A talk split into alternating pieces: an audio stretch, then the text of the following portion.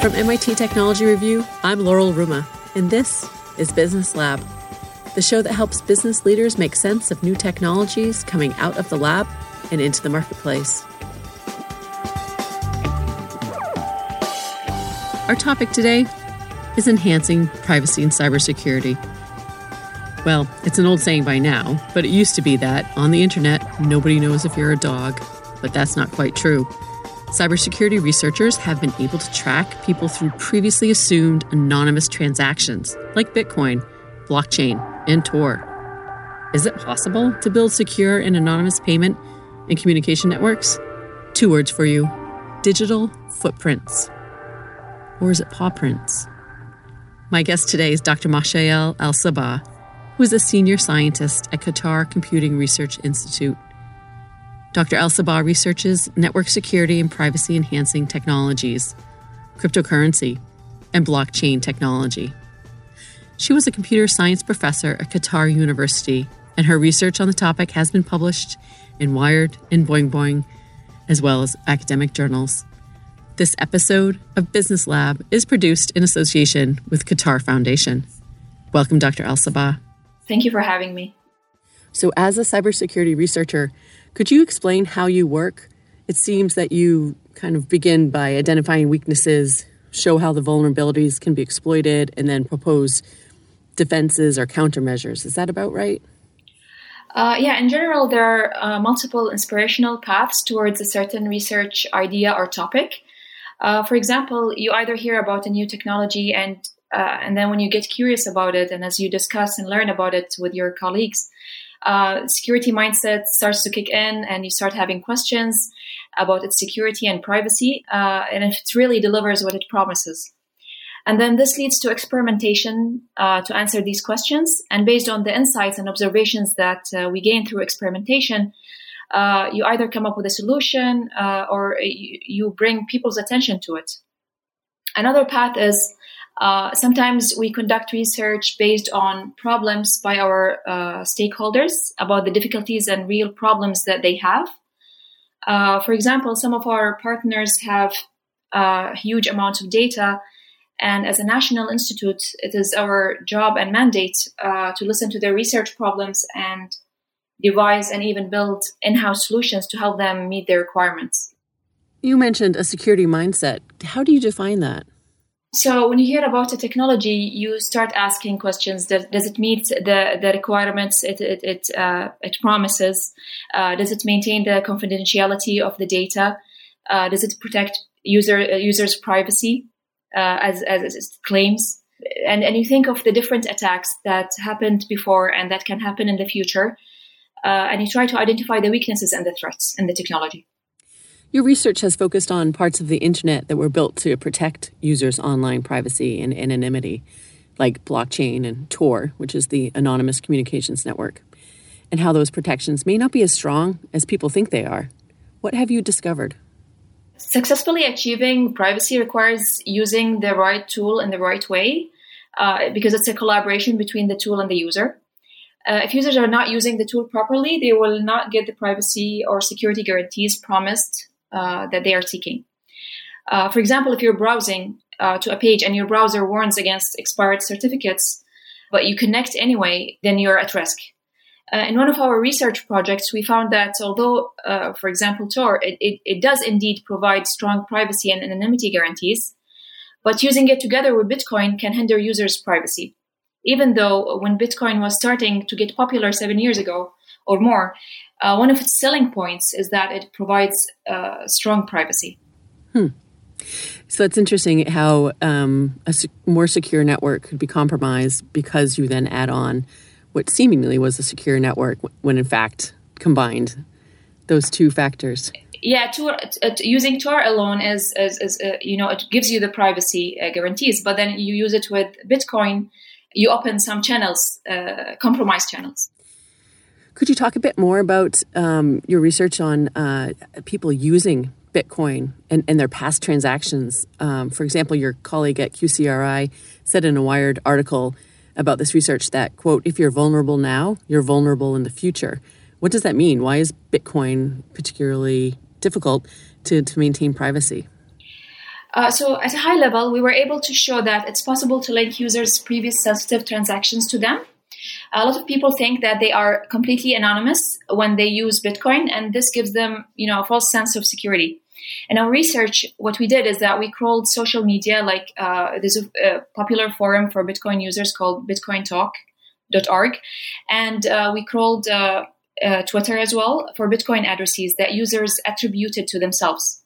Uh, in some forums, people share their Bitcoin addresses along with their profile information. So now you have the public profile uh, information, which includes usernames, emails, age, gender, city.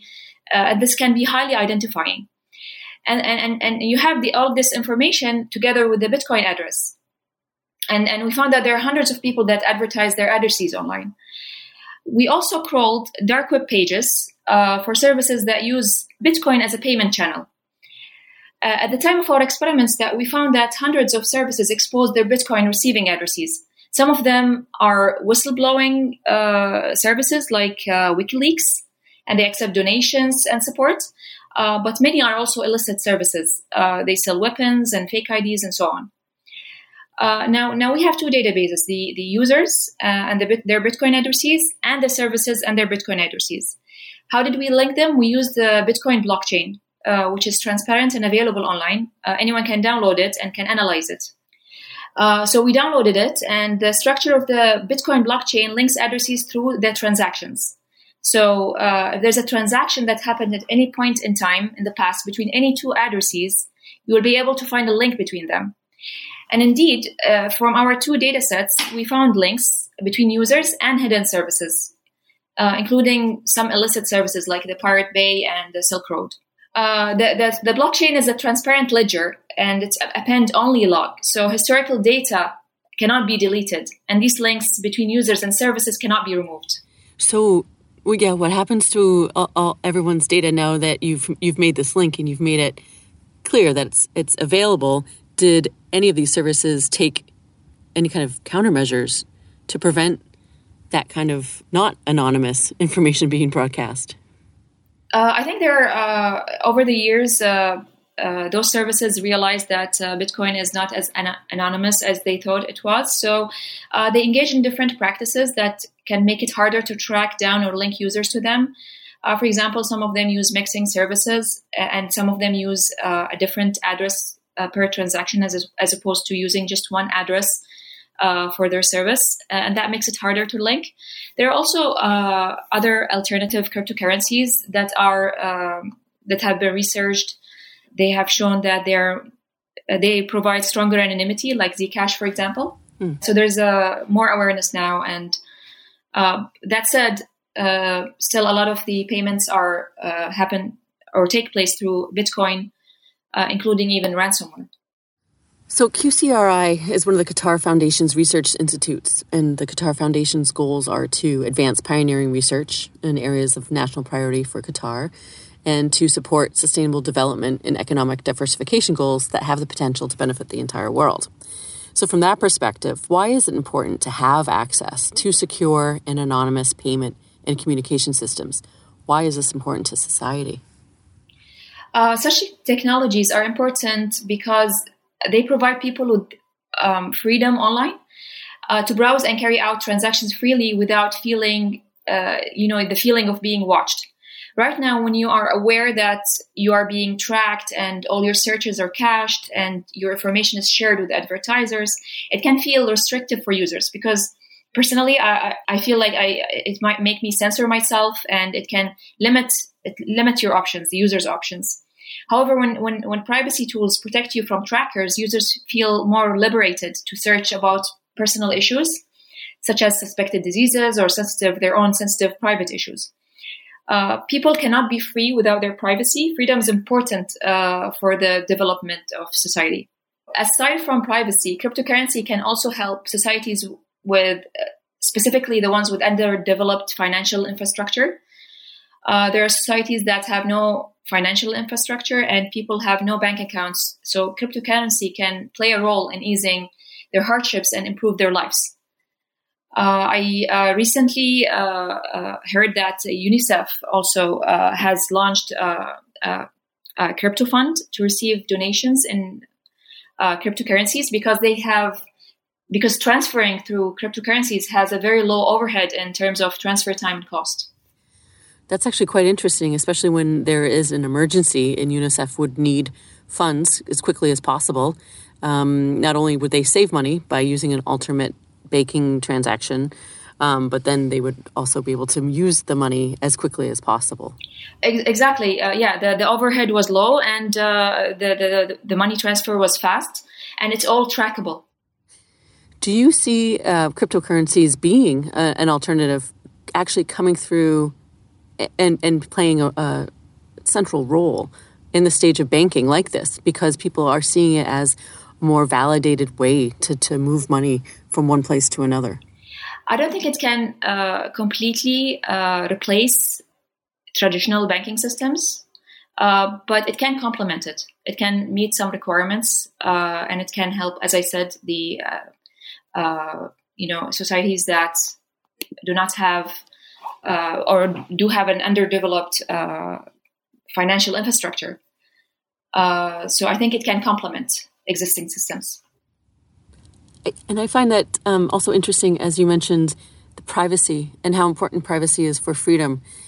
And commercially, we're found that we're tracked pretty much everywhere we go on the internet by ads and uh, cookies and, and other ways to kind of keep keep in touch of what we are interested in and what we might buy next.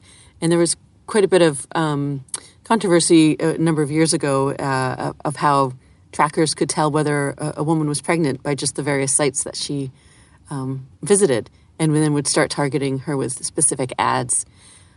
Do you see, uh, other than for commercial purposes, more strict ways of, of strict meaning improved privacy for consumers of the internet as they go throughout the internet? Do you see privacy as being one of those things that consumers start to look for more and more?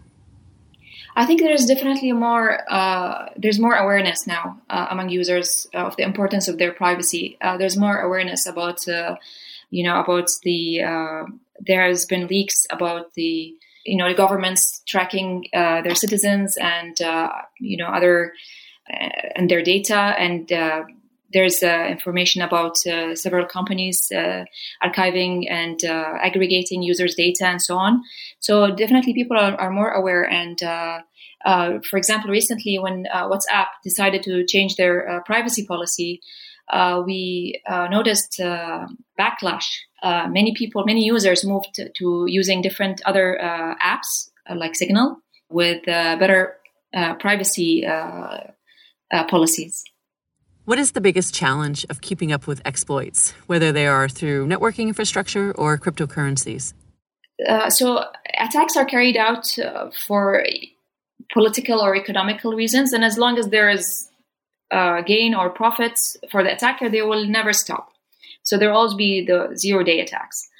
The main challenge, I think, is to get people to adhere to the best practices.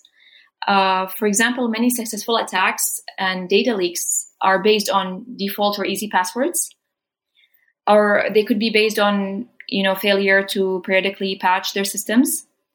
So while we cannot stop new attacks, we can make them less effective and harder to achieve by adhering to best practices. How are phishing attacks evolving? What methods are cyber attackers using to trick people into giving away private information or downloading malware? Uh, so, uh, recent research has shown that phishing attacks uh, show no sign of slowing down. Although the number of malwares are going down compared to previous years, phishing is going up. Uh, they use various. The phishers use various techniques. For, example, one technique is a uh, common technique is called squatting, where attackers register domains that resemble popular domains so they can appear more legit for users. For example, uh, there's paypal.com so they register something similar to that paypal with an extra l or you know with a typo in it uh, that can uh, can appear more legit to users. Uh, they also use uh, social engineering tactics to be more effective. Phishers can often try to trigger the fast decision making processes of our brains uh, and they achieve that by sending emails containing links to um, offers or uh, in general urgent opportunities. For example, sign up for COVID vaccine, limited quantities, something like that. Uh, so they give users the this sense of urgency, and uh, then users visit the links and are encouraged to sign up by entering private information. Uh, sometimes in these links, they end up downloading also malware, which makes the problem worse. Uh, in our research, we have also observed that the number of uh, phishing domains obtaining uh, TLS certificates has been increasing over the years. And again, they obtain digital certificates to appear more legit to users. And because browsers may not uh, connect to the domain or warn users if the domain isn't using TLS. So, so the bad actors are making themselves look more legit with these digital certificates, when in fact, uh, all they're doing is tricking the kind of automatic systems um, to be able to get past them, so, so they seem legitimate. Yeah, and and and, and uh, because now there is it's uh, some browsers ha- have made it mandatory for uh, domains to obtain certificates in order to be uh, to connect to them. So uh, to reach a wider base of victims, uh, they it's it's kind of mandatory now to obtain these certificates, and and it's easy to get them because they they're free. there are certificate authorities that provide them in an automated way, free, like Let's Encrypt, for example. Uh, so it's very easy for them to get certificates and look more legit. Why have phishing threats become a bigger problem during the COVID 19 pandemic? When you have the pandemic, there is the fear element, uh, which can trigger uh, poor decisions. Uh, and uh, users want to know more about developing story and are they're so in that case they're more likely to let their guard down and visit pages that claim to present new sources of information uh, so the whole situation can be more fruitful for attackers. And indeed, even early in the pandemic, uh, around the end of March 2020, there were we there were tens of thousands of uh, coronavirus related spam attacks that were observed, and uh, we observed uh, hundreds of thousands of newly registered domains that were also related to the pandemic and appeared and they were they appeared to, to have been registered for malicious reasons. So when you when you publish research about vulnerabilities, are you hoping that it'll inspire people to take more countermeasures, or are you thinking it'll lead to redesign of systems entirely to make them more secure, or are you hoping both will happen? So when we publish research about vulnerabilities, uh, actually both. We uh, there's a, a consensus in the cybersecurity research community that researching threats is very valuable because it brings attention to uh, weaknesses that can possibly result in compromises or in privacy invasions if they were if they're discovered by attackers first. Uh, that way, people can be more cautious and can take stronger countermeasures uh, by edu- educating themselves better. Um, also with such research when you bring the attention to a certain weakness or vulnerability you also you can also think start thinking of uh, uh, uh, or suggest uh, countermeasures and overall enhance the, the, the system. So when you do find an exploit what's the process for alerting the interested parties? Um, you know for example most recently in the news google uh, exposed western government's hacking operation but there must be a standard protocol with such sensitive issues, especially when governments are involved? Uh, so uh, in QCRI, we uh, inform our partners uh, and we write detailed reports. Uh, we have labs and uh, we deploy in house built systems and tools that can help them um, process, analyze, and discover such events themselves as well. And that's definitely particularly helpful and ties back to the Qatar Foundation's uh, goals of you know enriching society, because uh, cybersecurity requires massive amounts of collaborations from number of parties. Correct? Uh, yeah, absolutely. Uh, I mean, uh, it's like I said before, it's our mandate to uh, serve the community, and and that's why since the beginning of our the establishment of our institute uh, we worked hard on establishing uh, relations with the uh, different government agencies and different stakeholders in the country, uh, and uh, we uh, we carefully identified the the research directions that are needed for the country to serve the country first, um, and to serve society. What are you working on right now? Uh, so right now I'm uh, working on um, a couple of uh, research projects. Uh, one of them is uh, related to phishing. We have observed that, uh, like I said before, that more and more phishing domains are obtaining digital certificates to appear more legit. And so Google has the Certificate Transparency Project, where it, it's, um, it's basically servers that uh, publish the new upcoming domains that uh, and their certificates. So it's a, resource for us to identify upcoming new domains and understand if it's if they uh, they can be possibly used for uh, malicious or phishing purposes.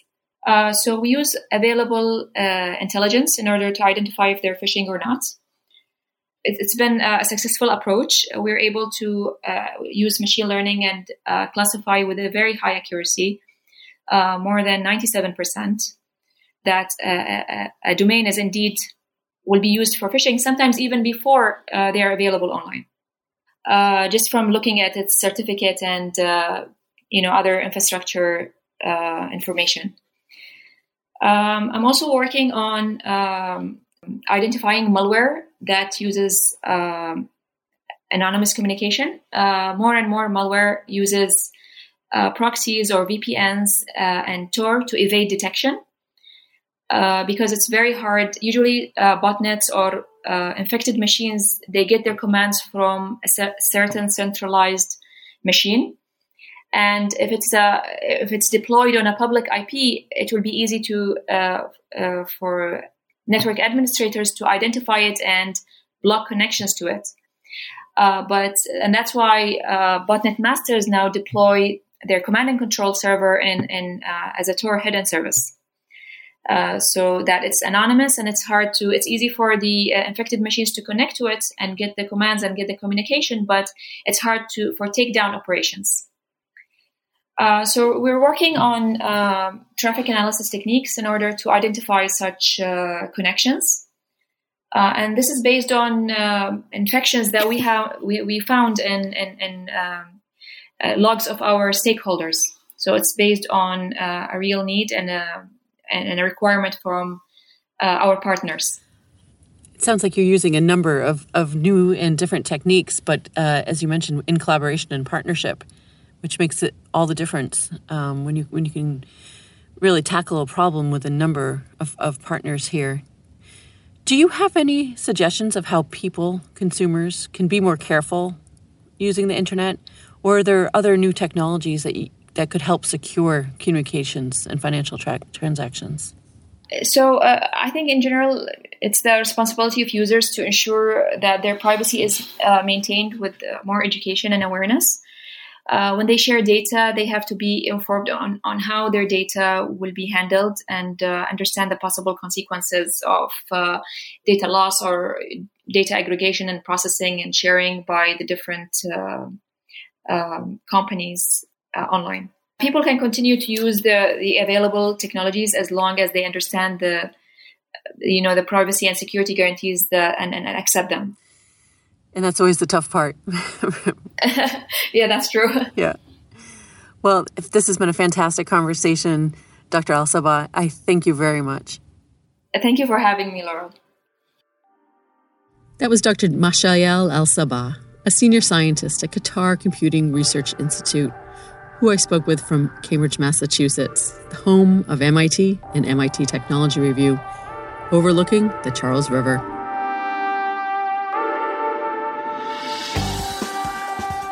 That's it for this episode of Business Lab. I'm your host, Laurel Ruma. I'm the Director of Insights, the custom publishing division of MIT Technology Review.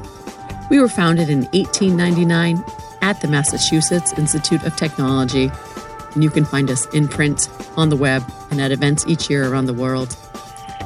For more information about us and the show, please check out our website at technologyreview.com.